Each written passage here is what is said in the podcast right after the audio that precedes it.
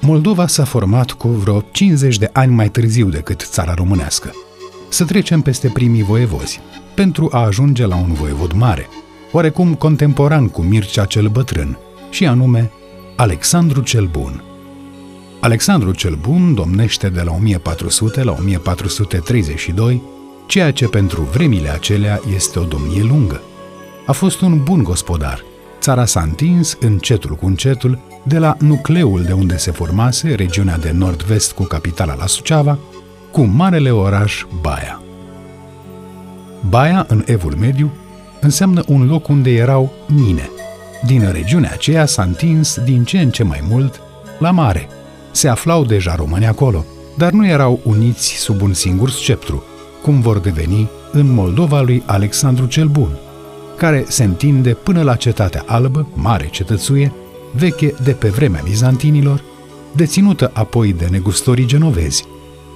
În momentul când Moldova devine stăpână pe această regiune, cetatea albă este încă în mâna genovezilor, care acceptă însă suzeranitatea voievodului moldovean.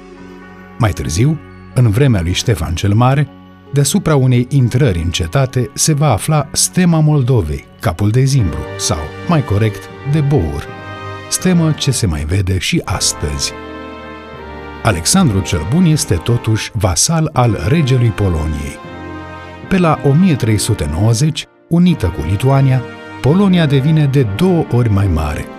Cu vremea însă, polonezii, noi ziceam pe vremea aceea leșii, după numele unui trib de-a lor, zis leah, mai de timpuriu creștinați și mai înaintați în civilizație, vor asimila parțial Lituania – și vor fi principalul element în această uniune polono-lituaniană.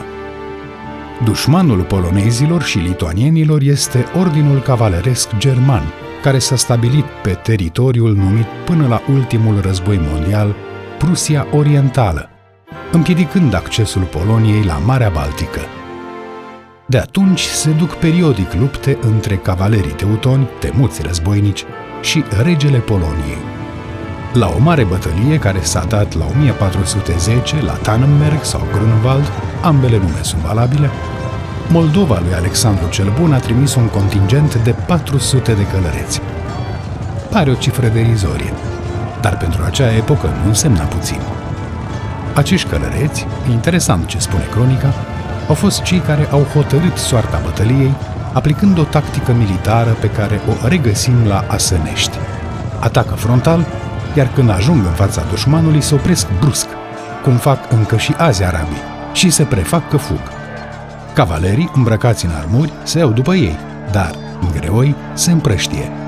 Cavaleria ușoară se oprește brusc din nou și îi înconjoară câte 3-4 împotriva unuia și îi distrug pe cavaleri.